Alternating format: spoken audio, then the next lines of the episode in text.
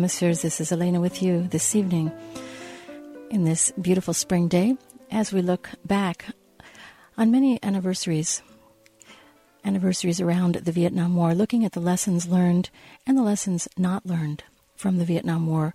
And to do that on Hemispheres, we have two guests this evening. Um, I can't think of better people to give us a perspective on this. The first guest is Tom Hayden, who has been a peace, justice, and environmental activist for over 50 years. He was one of the founders of Students for Democratic Society and was the principal author of the Port Huron Statement, the revolutionary SDS document. He served for 18 years in the California legislature.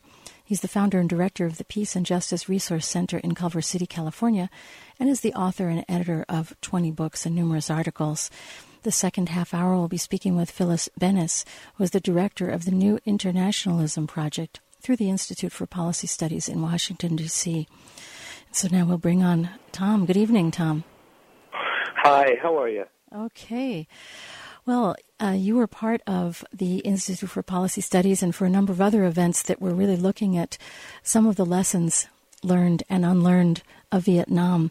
And so, in the half an hour to start with, what are some of the things that you feel like you're talking to people from your um, long experience as an activist? I'm sorry? can, can you hear me okay? Yes. Okay. I was just saying that and you were part of um, yes. a panel and an, organ, of, an event that the Institute for Policy Studies did looking at Vietnam um, 50 years on. And I'm just wondering if you could share with the audience some of the perspectives that you have on lessons that have been learned and lessons that have not been learned and are still um, showing up as repeated problems. Yes, there was a conference uh, May 1st and 2nd in Washington, D.C. There were about 900 people there from all over the country, veterans of the uh, Vietnam protest movement. Um, and we had a, uh, a, march and, and, vigil at the uh, Martin Luther King Memorial to um, signify one of the points that we were trying to, to uh, assert, which is that uh, the um, civil rights movement was the forerunner or the what what brought on the uh, the Vietnam uh, movement, and that Dr. King was a peace leader, uh, um, not just a civil rights leader, and that we think that his memorial should be um, remembered that way instead of uh, what what has often happened um, um, since since his great speech in 1967 when the New York Times told him to stay in his place and don't talk about um, anything but civil rights. So history gets shaped by each generation, and we want uh, King's history to be uh, one of um, really heroic leadership in the civil rights movement. Uh, the the conference was, uh, you know, was one part um, just a, um, a gathering of people who have not seen each other for uh, many years. Secondly, uh, many tightly organized dis- discussion groups on every aspect of the movement the uh, Chicano moratorium, the um, Kent State, um, Jackson State the draft resistance. Um, the uh, overarching theme, I guess, was that the anti-war movement is in danger of being forgotten, uh, and that uh, we we are very in, uh, worried about a Pentagon history that's well funded uh, that um, explains the history of Vietnam in ways that we think are self-serving and uh, inaccurate. So we're trying to build a um, uh, a movement about the memory of, of the the forgotten power of the anti-war movement. I would say. And I know we are on a landline here, but there seem to be some audio problems. I'm not sure if you're hearing them or if uh, uh, if you're using a speakerphone or if you're just using a regular phone. But hopefully, these will uh, not continue to be an issue. What, you never know. Yeah. well, what what kind of lessons would you say for people who um, remember the the protests against the Vietnam War, and for people who don't, for people who might not even have been alive at that time, but who might be um, having uh, involvement looking at the wars that we're in currently, what kind of lessons um, do you do you feel like people can learn? Uh, what kind of things were being well, talked the, about? the um, we we all know how you know we uh, behave stupidly sometimes and repeat the same behavior that got us into trouble. You know, and we wind up going to a therapy group or sometimes jail or somehow uh, we we have to get out of that habit. And what the the conflict of interest for the Pentagon, of course, is they really uh, don't dare uh, consider that they lost a war or that it was a catastrophe, that they lied to families, that thousands of people, millions of people actually died as a result of this institutional misconduct. Uh, neither would we find it personally uh, easy to admit that. So uh, we have to write our own history. Uh, otherwise, um, the Pentagon is likely to repeat its history over and over. For example, just one example, in Iraq, they resurrected the um, Phoenix program from Vietnam in the um, um, the manual of the uh, Army and uh, Marine Corps counterinsurgency manual. They say that the program in in um, Vietnam was misunderstood. Uh, that they're, they're trying to bring it back. Uh, one of these people calls for a global Phoenix program. Since probably none of your listeners ever heard of the Phoenix program, let me just tell you that it was canceled in 1970 after media and congressional hearings revealed it to be a widespread uh, torture and interrogation program that was meant to destroy um, uh, the civilian infrastructure of the Viet Cong in the Mekong Delta. So uh, it, it's got a very, very sordid and embarrassing past. And the idea that David Petraeus and the um, current leaders of our military would bring it back, and not only that, but extol it and praise it, um, it's just an example of the problem I'm speaking of. And um, I would like to let the listeners know that if you have a question or comment for Tom Hayden, you can give us a call at 303 442 4242. Tom, can you talk a little bit about what some of the myths around the end of the Vietnam War were and um, how they began and maybe what some of the truth was? I'm thinking specifically of some of the things about soldiers coming home and um, the reception to soldiers. Yeah, there's a, uh, a, scholar named uh, Lembcke, Jerry Lembcke at Holy Cross.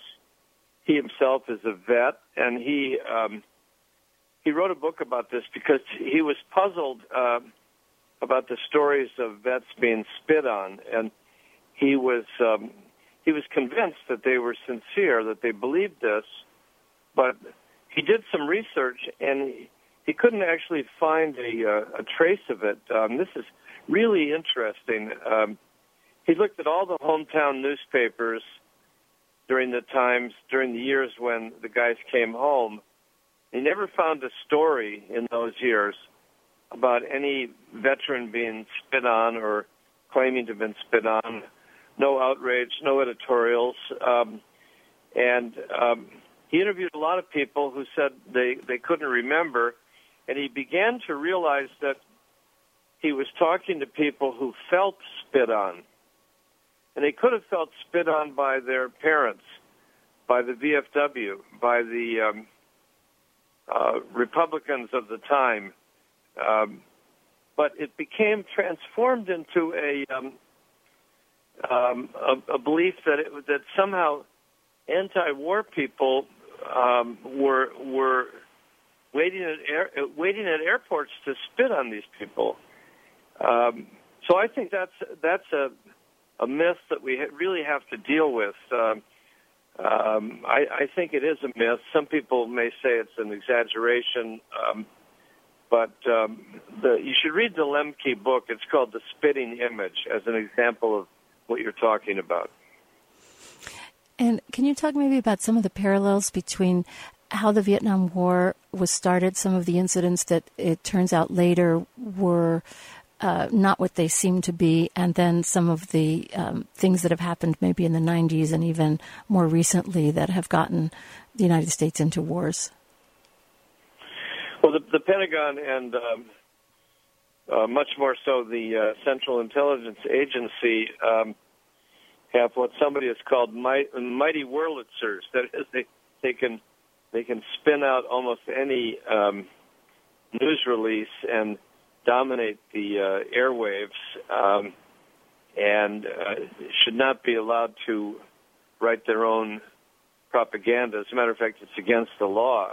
Um, in the case of Vietnam, there was an incident known as the Tonkin Gulf incident where it was made to appear that North Vietnamese had, uh, you know, uh, attacked a couple of American destroyers with tor- torpedoes. Turned out later that the South Vietnamese were in the same waters attacking North Vietnam, and that um, uh, there was a, a great confusion over who had attacked who, but they just spun it as a, uh, you know, an act of aggression by North Vietnam, and it became immediately the basis for an open-ended um, resolution authorizing war called the Tonkin Gulf Resolution, and the, um, uh, the that authorization that authorization was um, repeated, uh, for example, at the beginning of the uh, Iraq War, where um, uh, you know the allegation that there were weapons of mass destruction held by Saddam Hussein uh, was the basis for a open-ended war authorization. Uh, no time limits, uh, no clear definition of the enemy, no clear definition of the purposes, but sufficient to keep up the um, um, you know, the formalities of the requirement that there be some uh, approval by Congress. In the Vietnam War, there were uh, thousands and thousands of people on, on all sides that were killed, and the the anti-war movement is credited with uh, maybe bringing it to a sooner end than the military might have done on its own. What kind of lessons from the anti-war movement do you think are pertinent to uh, the anti-war movement today as it relates to wars in Afghanistan, Iraq, and and now possibly Syria or other places? I think the fact that there is an anti-war movement today is a uh, salutary fact in and of itself. Um, because um, there's very few American boots on the ground. There's very little press coverage, uh, and yet opinion polls show that um, many people are suspicious of unwinnable, uh, unaffordable wars like these. And during the uh, Iraq War, there the first Iraq, second Iraq War, there were hundreds of thousands in the street on multiple occasions, at least ten occasions. Um, the um, the existence there's there's a, a an actual block of voters who I would describe as the peace bloc. They're not very represented, but th- there is a congressional um, out of Iraq caucus, congressional progressive caucus, but the peace voters um, are more numerous than people realize. Let me give you an example. Um, if we had leadership uh, in Iowa and New Hampshire organizing the peace voters, there would be pressure on Hillary Clinton uh, and other candidates that would make them respond with proposals for avoiding war, I think, just as um, Hillary Clinton has responded favorably to the uh, uh, cry of uh, end, the, the need to end mass incarceration the need to uh, pass a um, minimum wage, a living wage, um, uh, where, where there are movements on the ground that are organized in these primaries. It's an opportunity to put pressure on the candidates. Um, this has happened again and again. The question is um, how you do that in the absence of a peace movement, how you do that when we've never created the um, equivalent of an AFL-CIO or a National Organization for Women to advocate causes of peace.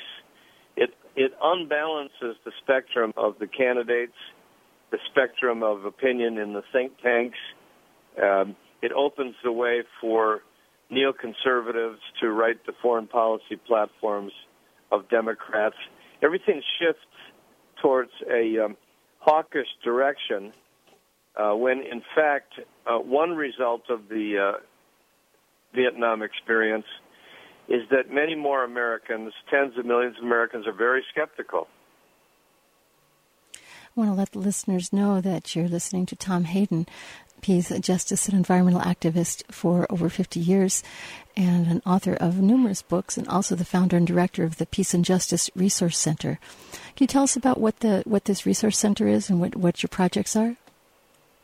We're tra- we're transforming it in much more into a democracy project um, because the um, the issue the issue obviously um, uh, raised in, indeed since uh, the 60s is the decline of uh, democratic opportunities, the rise of secret wars, secret money, um, secret agencies like the CIA, the FBI, the uh, National Security Agency, um, and uh, the the steady loss of our ability to have points where we can intervene as the public for the public interest. And I think there's a reason for this.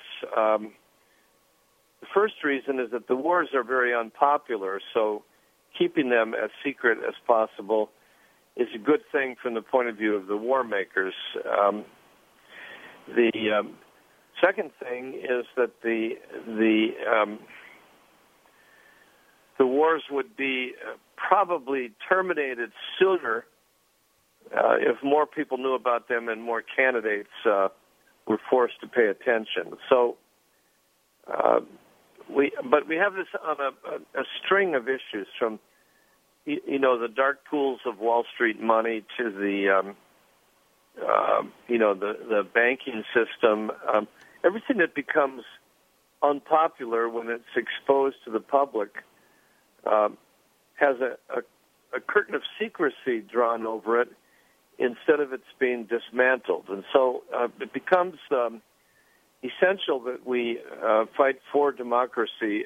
Um, and, and there are some who who can't share that passion, I know, because they're a numerical minority and um, they worry about maximizing voter turnout. They they worry about people voting. Um, they they like to keep things quiet because their positions are unpopular and they um, uh, would would lose elections. Uh, they're known as uh, right wing Republicans.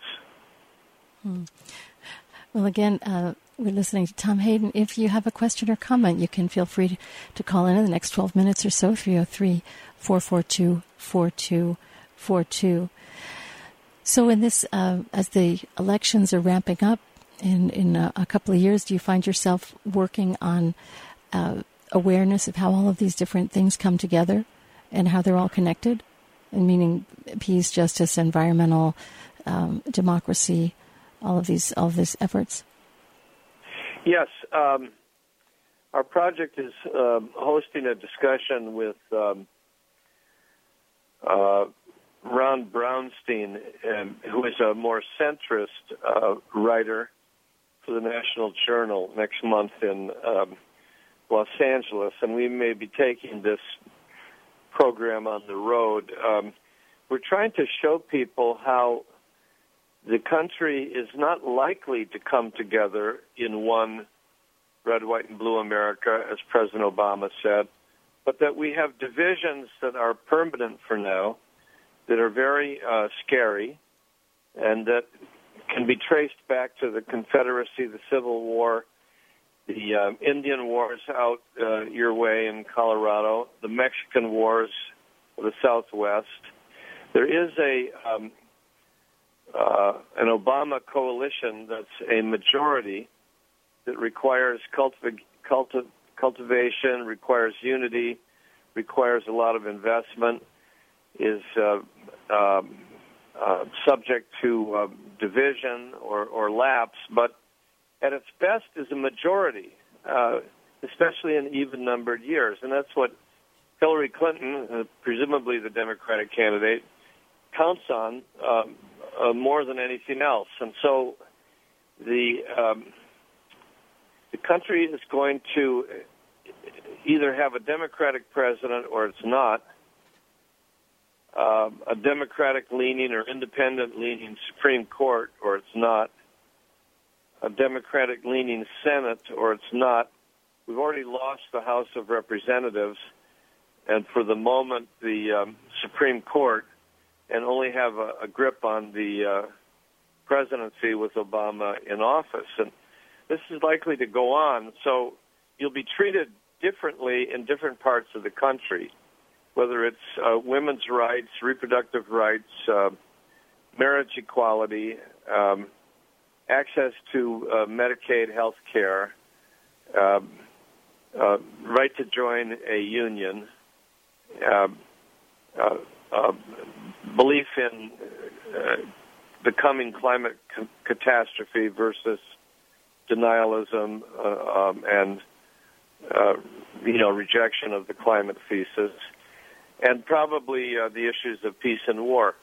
So what so what do you do in a country that's that divided? I think um, what we're to- what we're talking about is creating progressive achievements in in all of the states that are now labeled blue, which are really not blue; they're progressive uh, living wage ordinances can be passed in conservative states at the city levels, but not at state levels. Um, and and we're uh, trying to get people to focus on keeping keeping hold of the of the presidency in order to influence the Supreme Court in years to come. But governing with a broken country, how do you how do you make progress in a broken country? That's the issue. We have a caller see, Richard from Denver, you're on the air. Do you have a question or comment for Tom? Well, first of all, I wanted to thank um, Mr. Hayden for his years of service. I really appreciate it. I think I heard you speak in Madison, Wisconsin, in the early '70s, and uh, I've I've always appreciated your uh, firebrand approach to uh, the democratic process, and I'm I'm somewhat flabbergasted Wisconsin is a perfect example of the way this country has gone, where big money is really ruling the day. I think a oligarchy might be a much better term to describe this country. With Clinton running, if if Hillary runs, and and Jeb Bush runs, then won't that be saying something about what's really going on in this country? That we have uh, uh, a power nexus that's controlled by the corporations that is just un we're unable to wrest it away. And i really think that this next election is going to be it's going to be very important that that we bring up the disparity in income in this country and how it's growing wider and how that's a catastrophe for any nation around the world.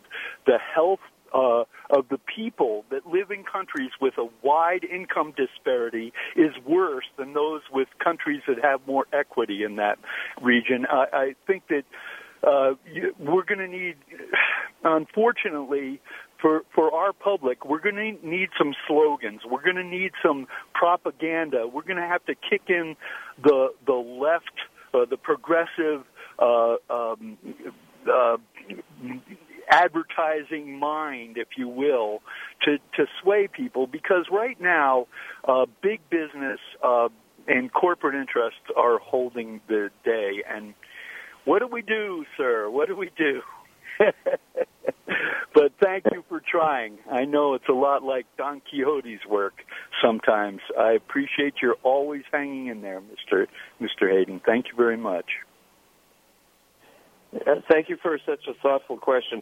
Don Quixote, by the way, was a, a, a hero of mine. Um, the the question you raised goes to the the exact point that I was trying to make, uh, more in terms of analysis or strategy. That the country is divided, so you you will get um, Senator Bernie Sanders out of Vermont raising these issues of income inequality, disparity, the 1%, the plutocrats. In the presidential debates with Hillary, you will get um, uh, uh, continuing influence of uh, Elizabeth Warren in the Senate uh, uh, as she fights against these trade agreements. You will see a rising prominence of Mayor de Blasio in New York City as he speaks this week in San Francisco, last week in Iowa. He's trying to build a progressive political bloc, and I, I consider myself uh, uh, associated with each and every one of these these good people. But you'll notice what makes it possible is their base. Um, you know, Vermont and New York. Um, uh, the the the people of those states and and others remain very progressive, and if anything is going to be done about the one percent through exposure court cases, scandals, elections. It will come from that part of the uh, progressive states of America. Wisconsin is in the middle, I, and so is Colorado. I, uh, my family comes partly from Wisconsin. Um, I can't really explain it except to say that the uh, the white middle class um, uh, has become somewhat more conservative worried about their taxes during a, uh, a recession after the crash, uh, confused about Obama, and when you get a low turnout in the in the odd years, you're likely to get Republican outcomes in places like Wisconsin, despite the fact that there's a vigorous movement against the uh, the direction of the state there. So uh, we have to throw in the factor of the odd year elections as as for now at least a, a permanent factor that uh, that causes us a lot of grief and make sure that we do as well as possible in the even year elections, the president uh, and the Senate. There are 20 Senate seats coming up, because otherwise you just gradually um, lose the country to Republicans who themselves are unpopular and represent a shrinking base but they're sophisticated at knowing how the system works.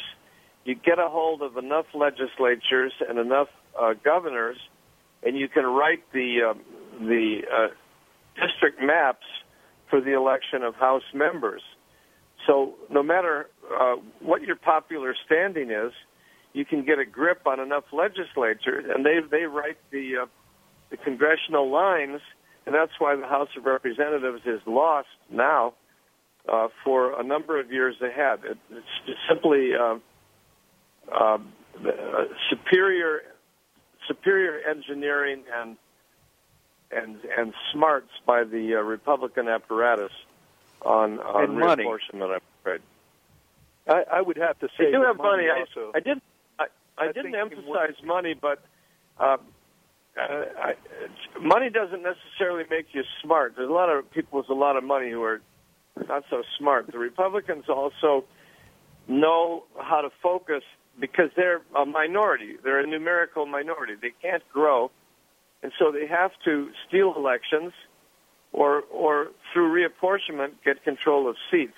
But as to money, I agree with you, and I think um, I, I don't know if I'm the only one who has this view, but my own view on money is you keep exposing it and attacking it, but it's going to be settled by a new generation of lawyers who complain to a future court that democracy is being robbed by by money because it violates the First and Fourteenth Amendments. Well, Richard, I want to thank you for your call. We're going to have to wrap up this segment, but thank you so much for calling thank in. Thank you for the show. Sure. Excellent. And Tom, our uh, our half hour is is uh, just about over here, so I'm just wondering if, in closing, you can give us information on the Peace and Justice Resource Center and how people can find out more. Uh, thank you so much. Yes, you can go to. Um, uh, it's simple. Go to tomhayden.com on on the web. Look at Democracy Project. Sign up to receive our journal, which comes out every couple of weeks, uh, and uh, write me your thoughts, and I'll try try to put you in touch with uh, good people on a number of uh, issues around the country. Thanks, thanks again. Thank you so much, and uh, we'll look forward to somebody catching up with you when you come out to Colorado in July. and safe travels. All right. Yeah, I'll be at Naropa